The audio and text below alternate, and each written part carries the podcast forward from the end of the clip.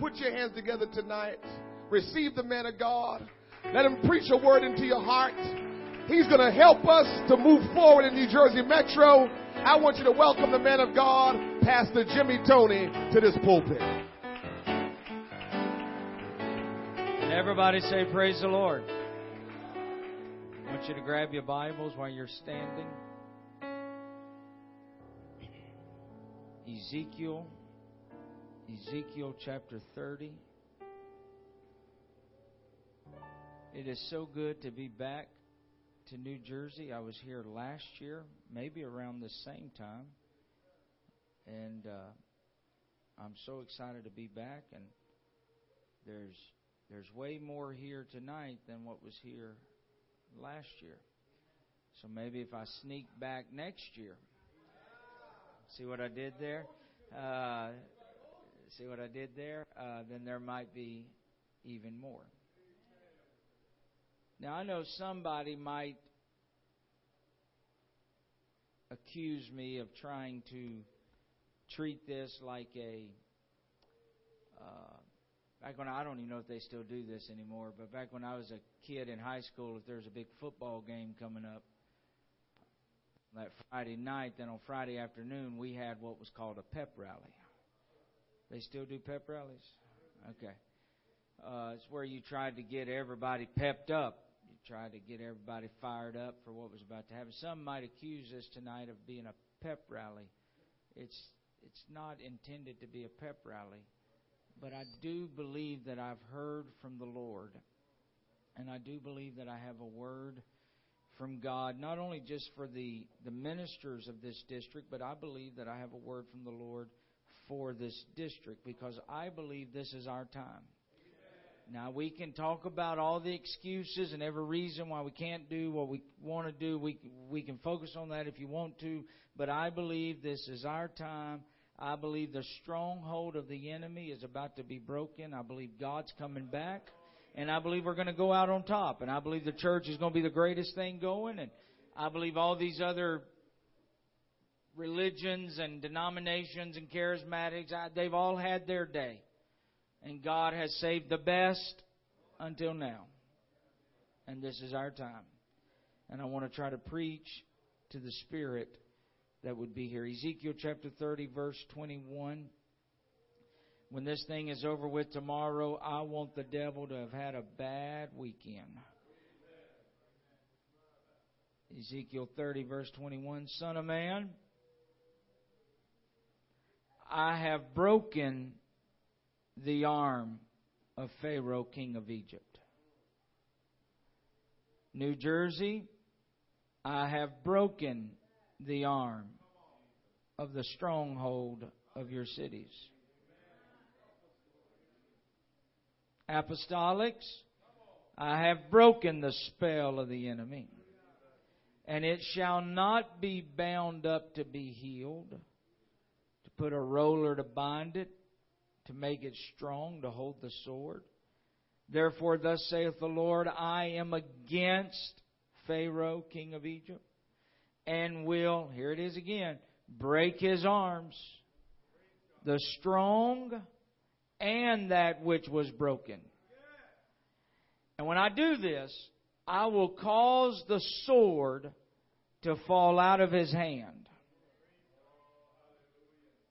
Verse 24. And I'm going to strengthen the arms of the king of Babylon, and I'm going to put my sword in his hand. But I just want to remind you one more time I will break Pharaoh's arms. And he's going to groan before him with the groanings of a deadly wounded man. We're not even going to give him a Tylenol for the pain. But I will strengthen the arms of the king of Babylon. And, and just one more time, the arms of Pharaoh shall fall down. And when all this happens, they're going to know that I'm the Lord. And I'm going to put my sword into the hand of the king of Babylon, and he's going to stretch it out against the land of Egypt. I want to preach for a few minutes tonight on this thought the broken arms of the enemy. The broken arms of the enemy. If you'll help me preach, would you shout amen? Before you're seated, I want to give honor to your leadership, to Brother Wyatt, and Brother Wyatt, the North American Missions Director and Secretary. Let me tell you something about Brother Wyatt.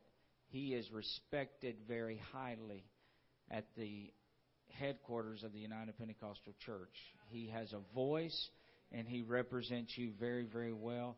And I want to thank the district leadership, district superintendent, district secretary for your trust in allowing me to be back in your district. Amen. God bless you. you may be seated. When a baby is born, they are born with 270 bones in their body. However, due to the fact that many of those bones will be fused together, that number decreases to 206 bones by the time the baby is an adult. Now, of those 206 bones, 64 are in the upper extremity.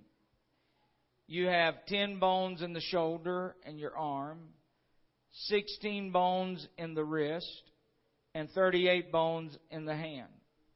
And these 64 bones give us the strength to move our arms, to hold things, and to let go of certain things. Our hands do a lot for us.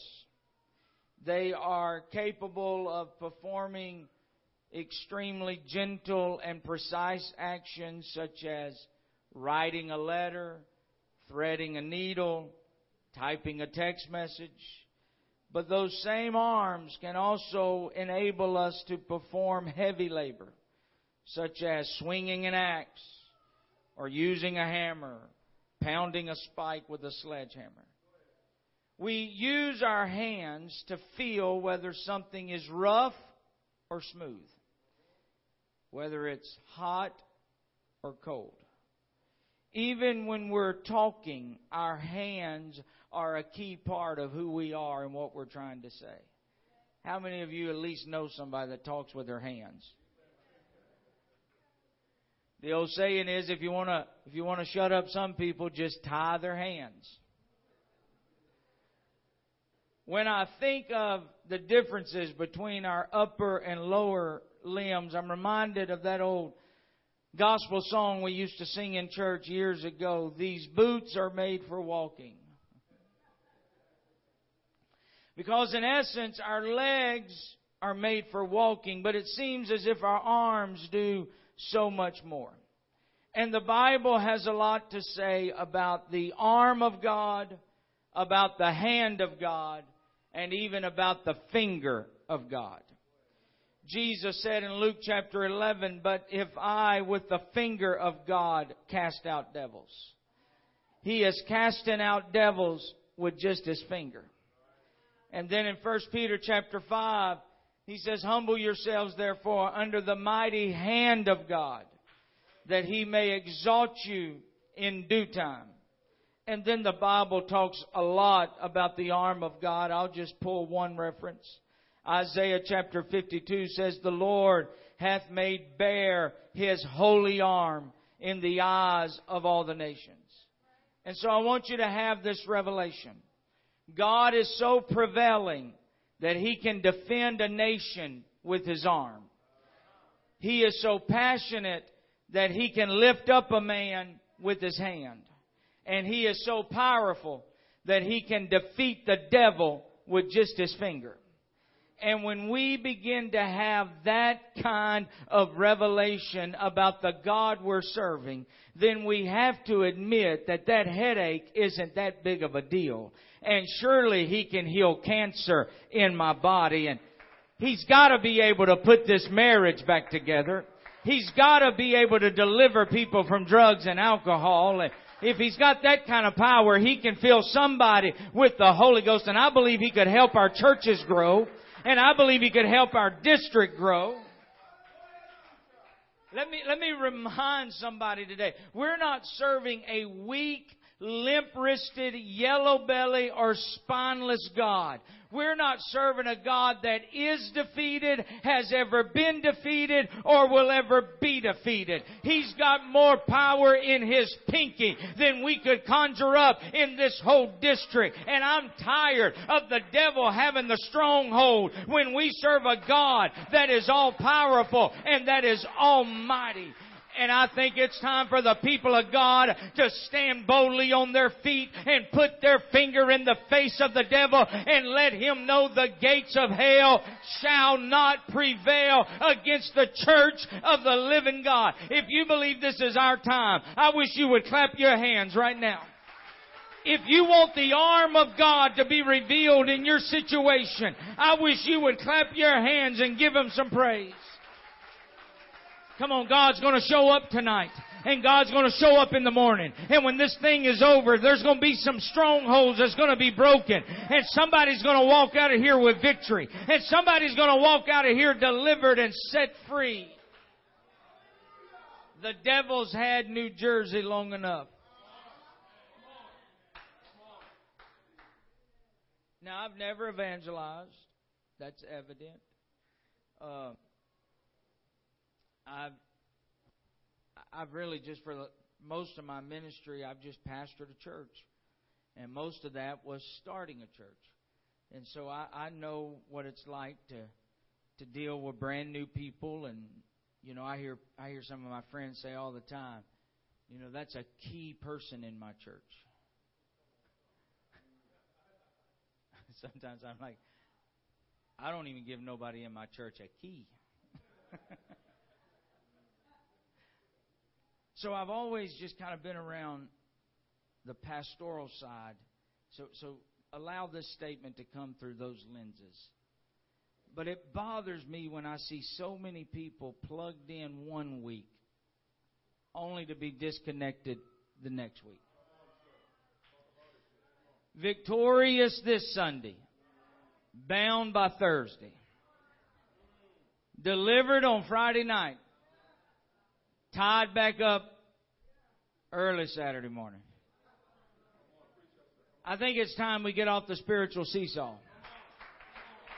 The Bible says the mountains are going to be made low and the valleys are going to be exalted and the crooked is going to be made straight. In other words, God said, I'm tired of all this up and down and in and out and hot and cold and off and on. I'm just ready for you to learn how to live for me and to serve me. It's time to quit being spiritually bipolar. God sent a preacher here tonight to encourage you that He's about to break the arm of the enemy in your life and in your church and in your ministry. And when He does, you're going to walk out of here in victory, in power, and in apostolic authority. Yeah, but you don't understand the kind of devils we're fighting. You don't understand the kind of stronghold in my city. You don't understand. You don't understand. You don't understand. Maybe we don't understand that no weapon formed, created, devised, no weapon formed against us shall prosper the broken arms of the enemy. Ezekiel chapter 30 contains some very powerful and potent language about God's ability to disrupt and destroy the enemy. And while I'll be preaching the majority of my message from that vantage point, I do want to bring to your attention that if God is in a pursuit to break the arm of the enemy, then I have to believe that the enemy would love nothing more than to break the arm of the church. Because there is a principle that is uncovered in Ezekiel chapter 30 that's, that, that teaches us why the broken arm is so powerful because it teaches this principle that if the arm is broken, you're going to have to let your imagination work with me a little bit tonight. That if the arm is broken, Ezekiel chapter 30 says that the sword will fall.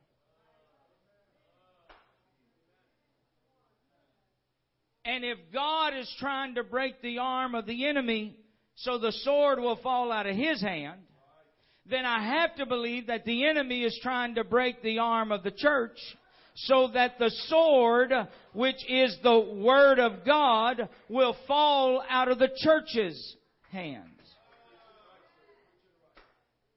See, the Word of God is our sword. And the devil would love to break the arm of the apostolic church so that we can no longer hold the sword. That's why things are happening the way they're happening right now. Sin is trying to break our arm. Carnality is trying to break the church's arm. Worldliness is trying to break the church's arm. Carnality is trying to break the church's arms. Homosexuality, that spirit of perversion and sexual perversion is trying to break the arm of the church. Because if the arm ever gets broken, the sword is going to fall. And I hate to admit it, but there are some pockets of Christianity that have suffered some broken bones and the sword or the word has fallen by the wayside. But I'm going to do everything in my power to keep my hand on the sword.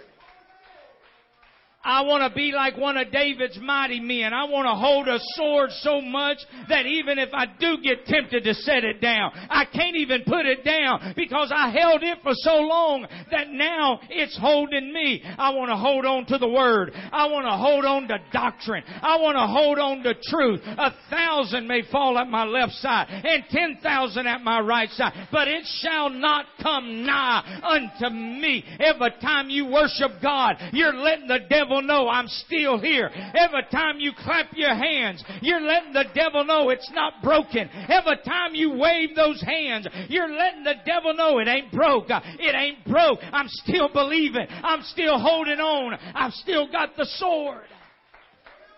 Every time you walk to that pulpit and there's only 10 people out there, but you grab that microphone and you preach the word, you're letting the devil know we lived to see another week and we are not broken. Somebody shout amen.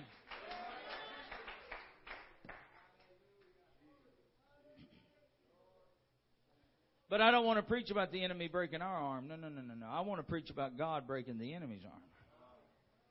And Ezekiel chapter 30 verse 21 says that he has broken the arm of the enemy. Now you would have to study just a little bit of history to grab a hold of this and and I don't want to bore you or spend a lot of time here, but I want to make you aware of a little background and backdrop. This arm of Pharaoh that's being broken here in Ezekiel chapter 30 refers to the defeat of a Pharaoh by the name of Apries if I'm pronouncing that right. He was the Pharaoh of the 26th dynasty of Egypt. When Pharaoh came to Jerusalem's aid in Jeremiah, the king of Babylon quickly crushed Pharaoh's army. But the Bible specifically says that God broke Pharaoh's arm. Now, this becomes important. Because it could have just said that God defeated him. And at the end of the day, the enemy would have still been defeated. But that's not how he said it, and that's not how the prophet wrote it. And so, in my opinion, and in my little twisted, warped brain, I believe there has to be more meaning to this in order for there to be so much imagery and detailed descriptions. Because let me remind you what we read. God says, I'm going to break his arm. And then he said, We're not going to bandage it up so it can be healed. We're not going to put a splint on it to bind it. We're not going to put it in a cast. Nobody's going to take a marker and write their name on it. We're going to make sure that that arm is not only broken, but we're going to make sure that it doesn't get healed. I'm against this king. That's what the Lord said. He said, and I'm going to break, you know what? I'm not just going to break one arm. He said, I'm going to break both arms. He said, I'm going to break the one that was broken.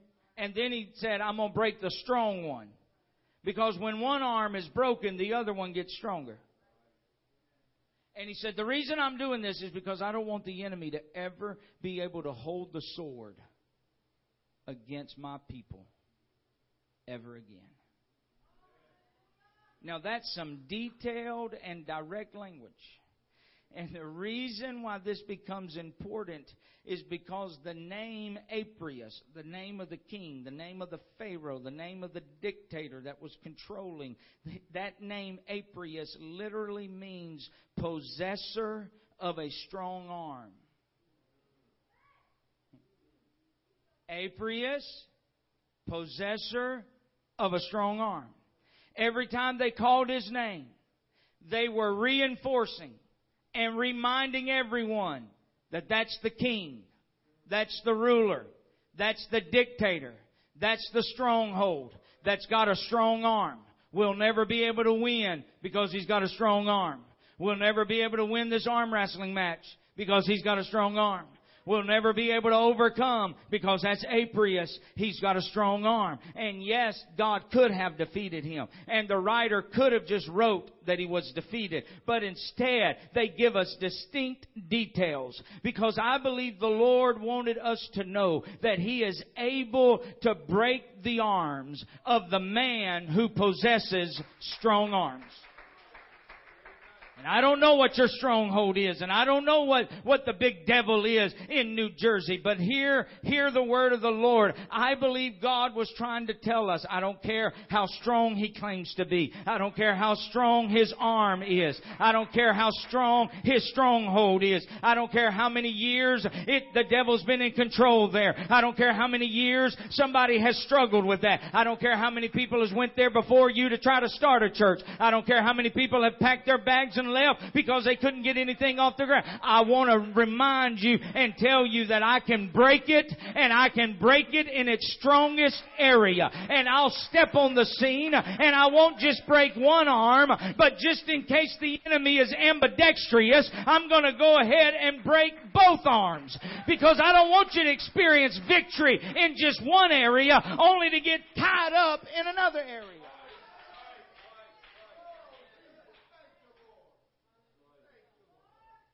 So we're not just going to break the arm in the metro, but let's go ahead and break the arm in the whole state.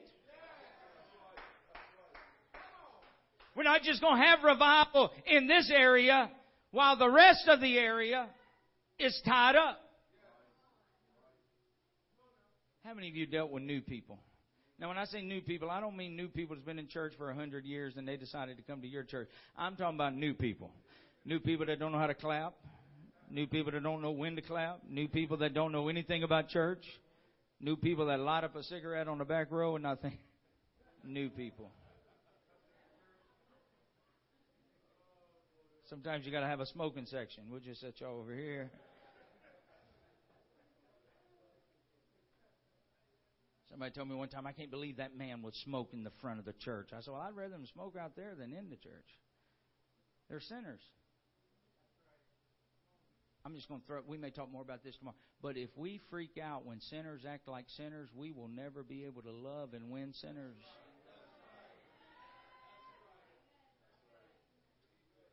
You know what a dog does? Barks.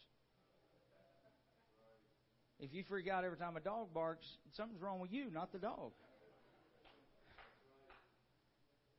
But I'm talking about new people. This is how new people do church. They'll say, uh, "Hey, pastor, I want to testify. Because, you know, all new people want to, they want behind that pulpit, man. They put me behind the pulpit. And I've learned, uh-uh, we're not handing a microphone over to any new. I've I've been I've had to clear up more cuss words behind a pulpit from new people testifying. I'm not going to do that anymore. So my first question now is, what you want to testify about? Run it by me. And they'll say something like, uh, well, Pastor, I just want to testify. You know, when I started coming to church here, I was I was drinking so bad, and he said, I just want to testify. It's been six weeks. I ain't had anything to drink, and I'll be like, well, man, thank God. We can testify about that. But now listen, I want you to pray for me because because I'm I'm smoking more now than ever. And Pastor, listen, I've been delivered from cigarettes. I am thankful for that. But but I'm I'm chewing more tobacco now than I've ever chewed in my life. But I'm delivered. Now we chuckle about that, but we get delivered over here. Only to get bound up over here. we're, we're good in this area of the church, but man, we're a long way from this area of the church. You, you know what I'm talking about? And, God was saying, I'm not just going to break one arm so the other one can become stronger. I'm going to go ahead and break both.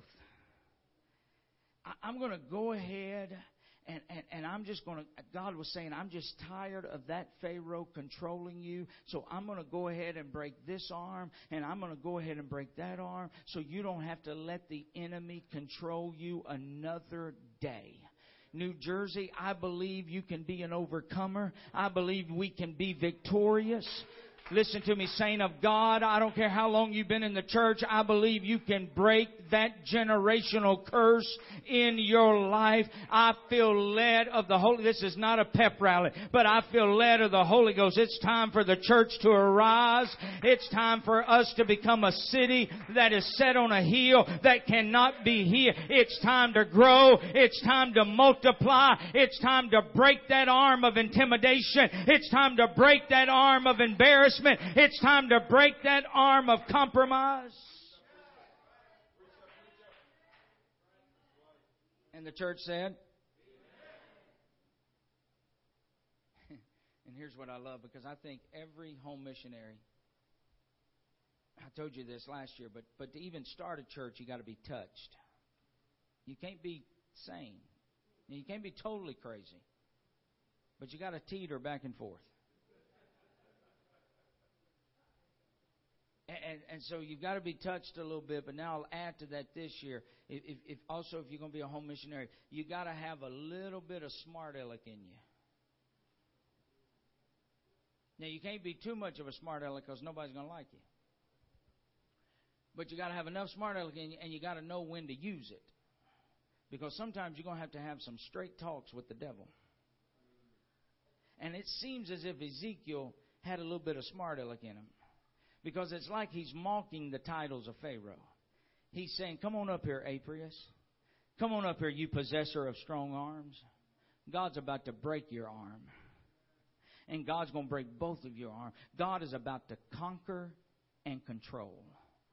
And because of the two broken arms, God said that the king of Egypt would never be able to hold the sword against God's people ever again he said in verse 22 of Ezekiel 30 that, that, that when I break his arms, the strong one, and that which was broken, I will cause the sword to fall out of his hand. Because when the arm is broken, the sword will naturally fall. And God was trying to teach his people that when I do this, you don't ever have to worry about the Egyptians having any more control over you. You don't have to worry about having any more power over you. And that's exactly what I felt compelled to tell somebody in this church tonight and somebody in this district that God knows that the enemy has had the sword against you and against your church and against your ministry and against your family and even against this district, but he's going to break those arms. And when he does,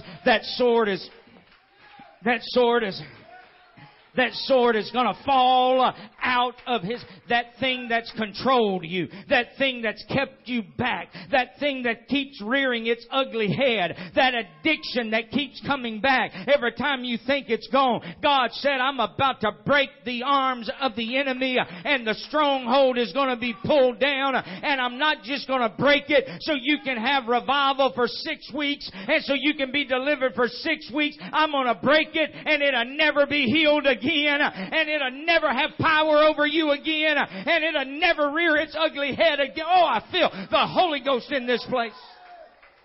I believe something can happen supernaturally in this place and you can look back and go, it's never been the same. Something happened that night. Something broke in the spirit that night. Something changed in my church that night.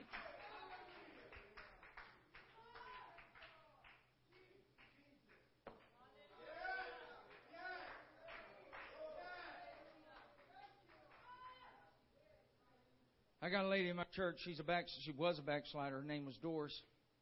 Doris was probably I don't know, 68 years old maybe. And Doris, she loved God. And Doris did good in this area, but she was bound up in this area. And Doris would come, and Doris would cry, and Doris would lift her hands, and Doris would pray. But Doris never really had a breakthrough. And Doris, Doris had a sword against her. The enemy had a stronghold in her life, and Doris drank alcohol every single day of her life. She would be drunk every night. Now, you can judge me and crucify me, whatever, but when you've got a home missions church, you've got to use what you got. And so we asked Doris if she would help us in the nursery class. We didn't we we didn't we didn't want her to come to church drunk. So she would help us on Sunday at 2 to watch some kids about once a month. And then she'd be drunk by Sunday night. But if we had to watch some of your kids, we might be drunk.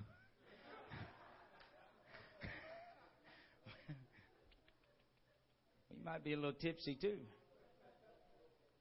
Doris would come to church, she'd be drunk by Sunday night. She'd be drunk on Monday night, drunk on Tuesday. Wouldn't even come to church on Wednesday night. Well, one Wednesday night she came to church. It was just a typical home mission Wednesday night. Just a handful of folk having a Bible study. And the Holy Ghost started moving. And Doris started really plugging in. We went over and laid hands on her. And that's been, I don't know, that's been maybe nine months or a year ago. And from that night until right now, Doris has never even sipped alcohol again.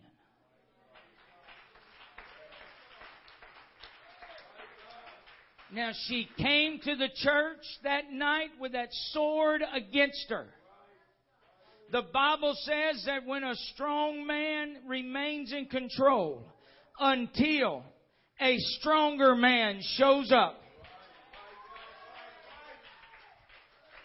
and it may just be a Friday night, and it just may be the first night of a, of a, of a North American mission conference, and you may have just came expecting the same old, same old, and you may have came with the sword still being pointed at your neck, but sometime the Holy Ghost is going to move in this place, and when He does, that thing that's been controlling you because the strong man is in control until a stronger man shows up. And let me tell you about the stronger man. His name is Jesus and greater is he that's in us.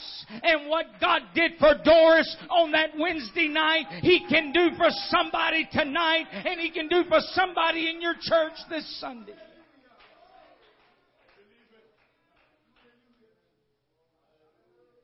And when the arm is broken.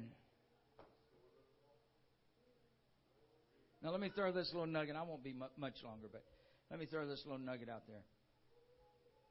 You can't always see a broken bone.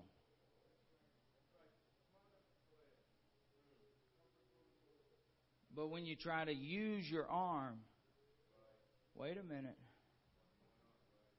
something's not right. You know what, in my opinion, is the most embarrassing thing in all the world? Is to fall down in public. You know what I'm talking about? How many of you ever just like, I mean, fail in public?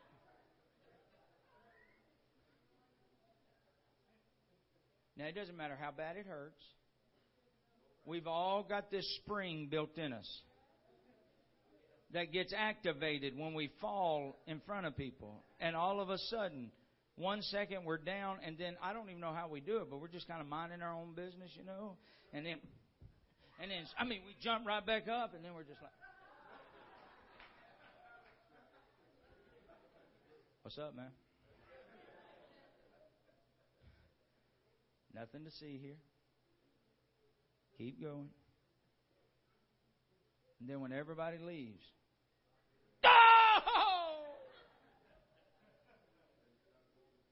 Now, you don't see the bone hanging out of your leg. But when you go to try to use it again, you realize something right. You may not see God come in here tonight. You may not see any evidence that the bone is broken tonight. But when you go home and try to use it again, you know how we knew Doris was delivered? Because when she went home that night and she told me, she said, Pastor, when I smelled it in my house, she said, I got sick at my stomach because when she tried to use it again,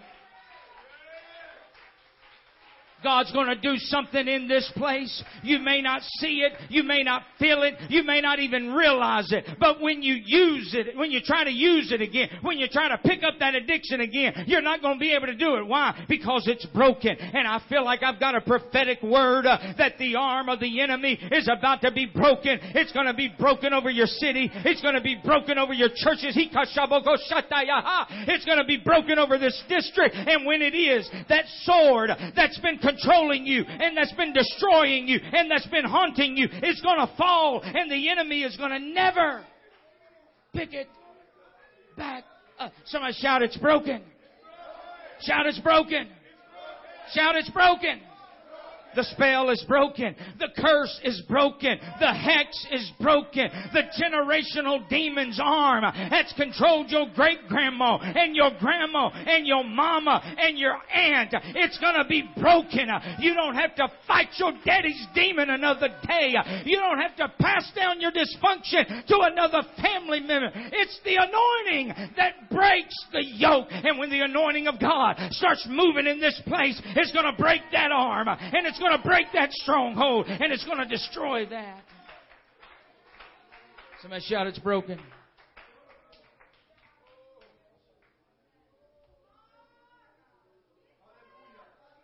New Jersey, I have broken the arms of Pharaoh.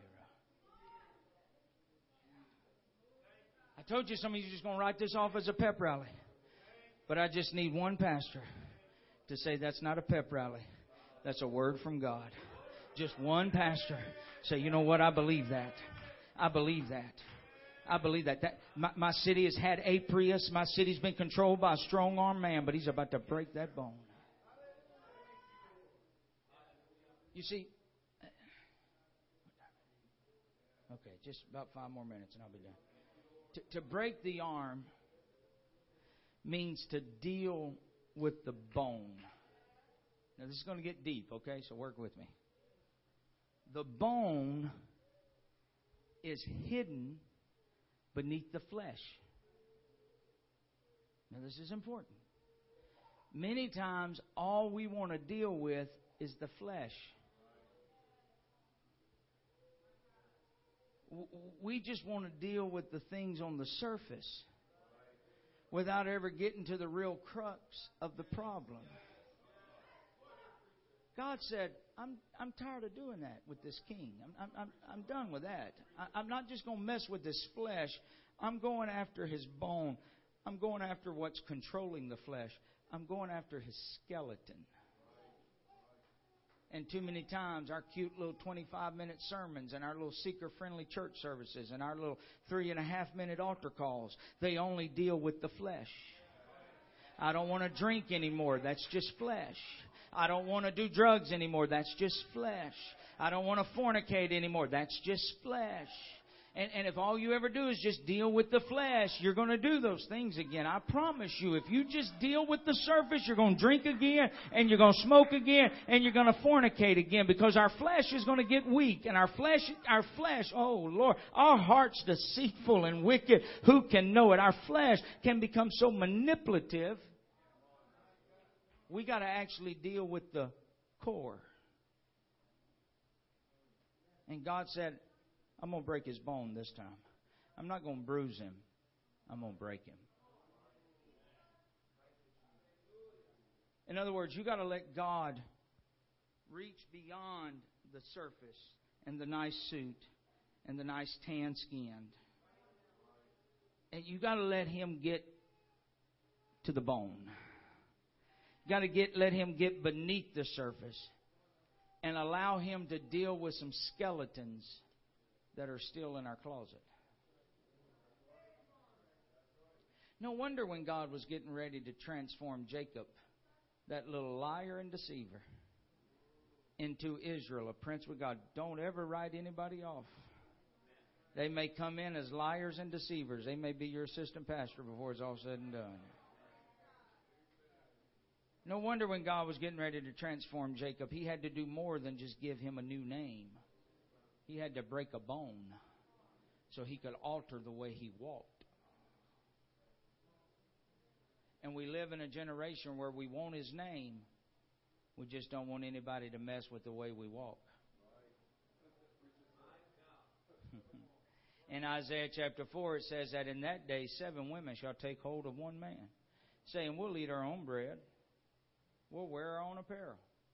Just let us be called by thy name.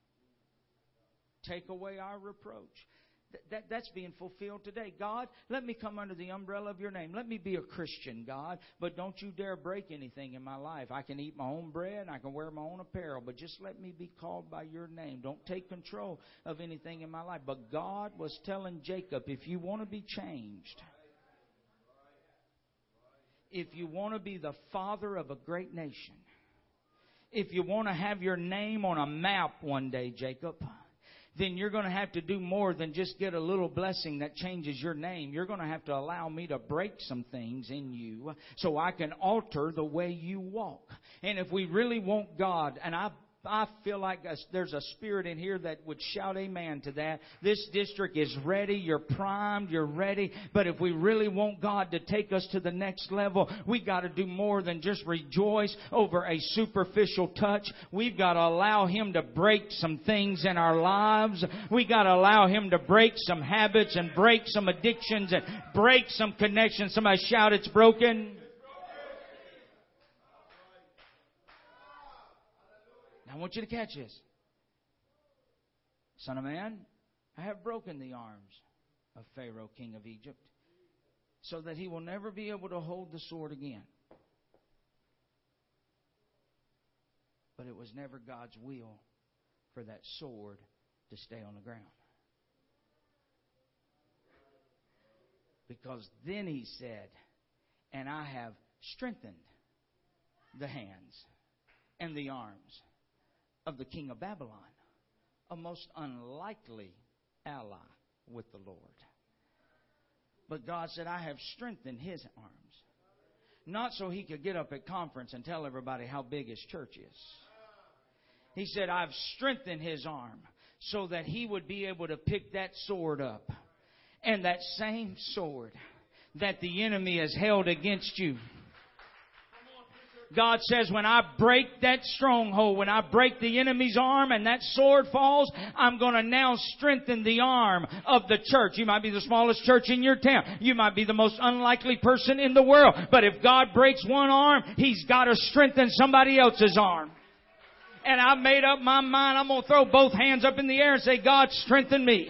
I'll pick that sword up and the same thing that used to put me on the defense, I'll now make sure that it puts me on the offense. No wonder the Bible says, let the praises of God be in your mouth, a two-edged sword in your hand. When the enemy's arm is broken, the church's arm is going to be strengthened. That's why I'm telling you, this is our time. This is our season. This is our opportunity because when He is broken, we are going to be strengthened.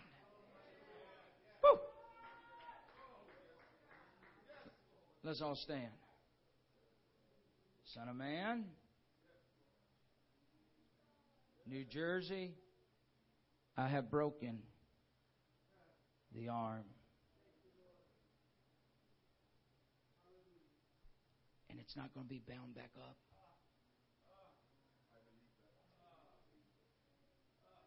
It's not going to be healed. We're not going to put a roller to bind it.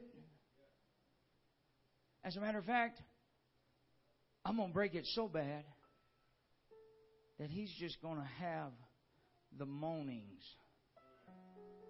Oh. Mmm. See, we're not used to that. We're used to being the ones moaning. And we're used to being the ones groaning. And we're used to being the one grabbing. God said, I'm tired of that. I'm going to break his arm. I'm going to strengthen your arm. And I want you to hear him moan a little bit. He said he's going to moan and he's going to have the groanings of a deadly wounded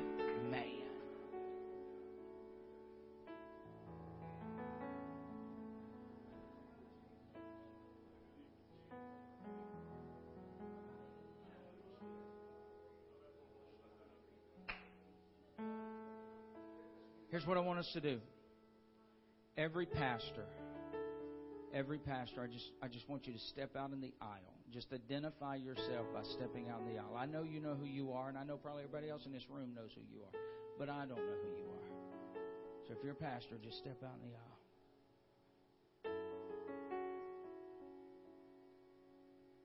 Now you know better than I know what the stronghold is in your city.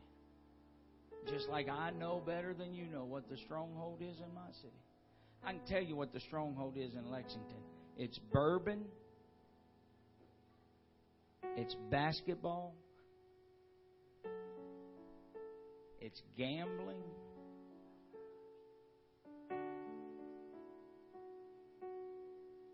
So you know what the stronghold is. But I want you, as the pastor, the leader of your church, to hear these words.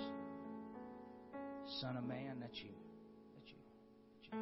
Son of man, I have broken the arm of Pharaoh.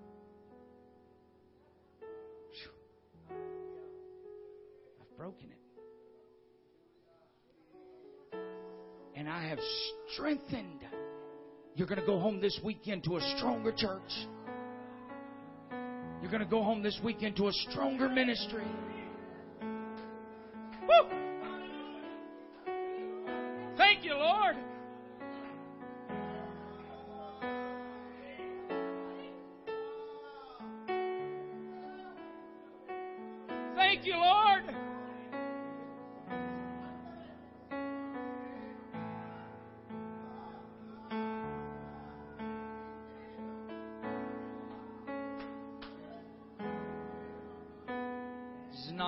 Quit.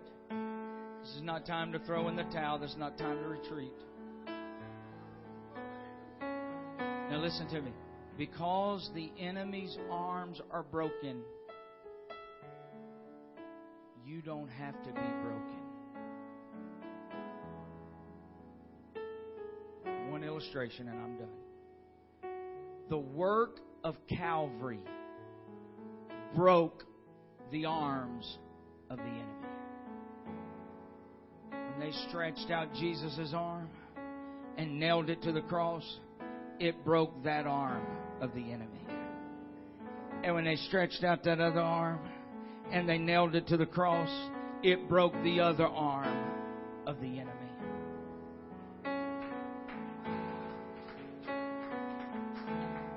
And because the enemy's arms are broken, we don't have to be broken. And there was a prophecy that what Christ did on the cross by breaking the arms of the enemy, then the enemy would not be able to break any of his bones. And because of Calvary, that arm is going to be broken. And you can go home without the fear that the enemy's going to come back and break you. You're living under a prophetic anointing that if you break it,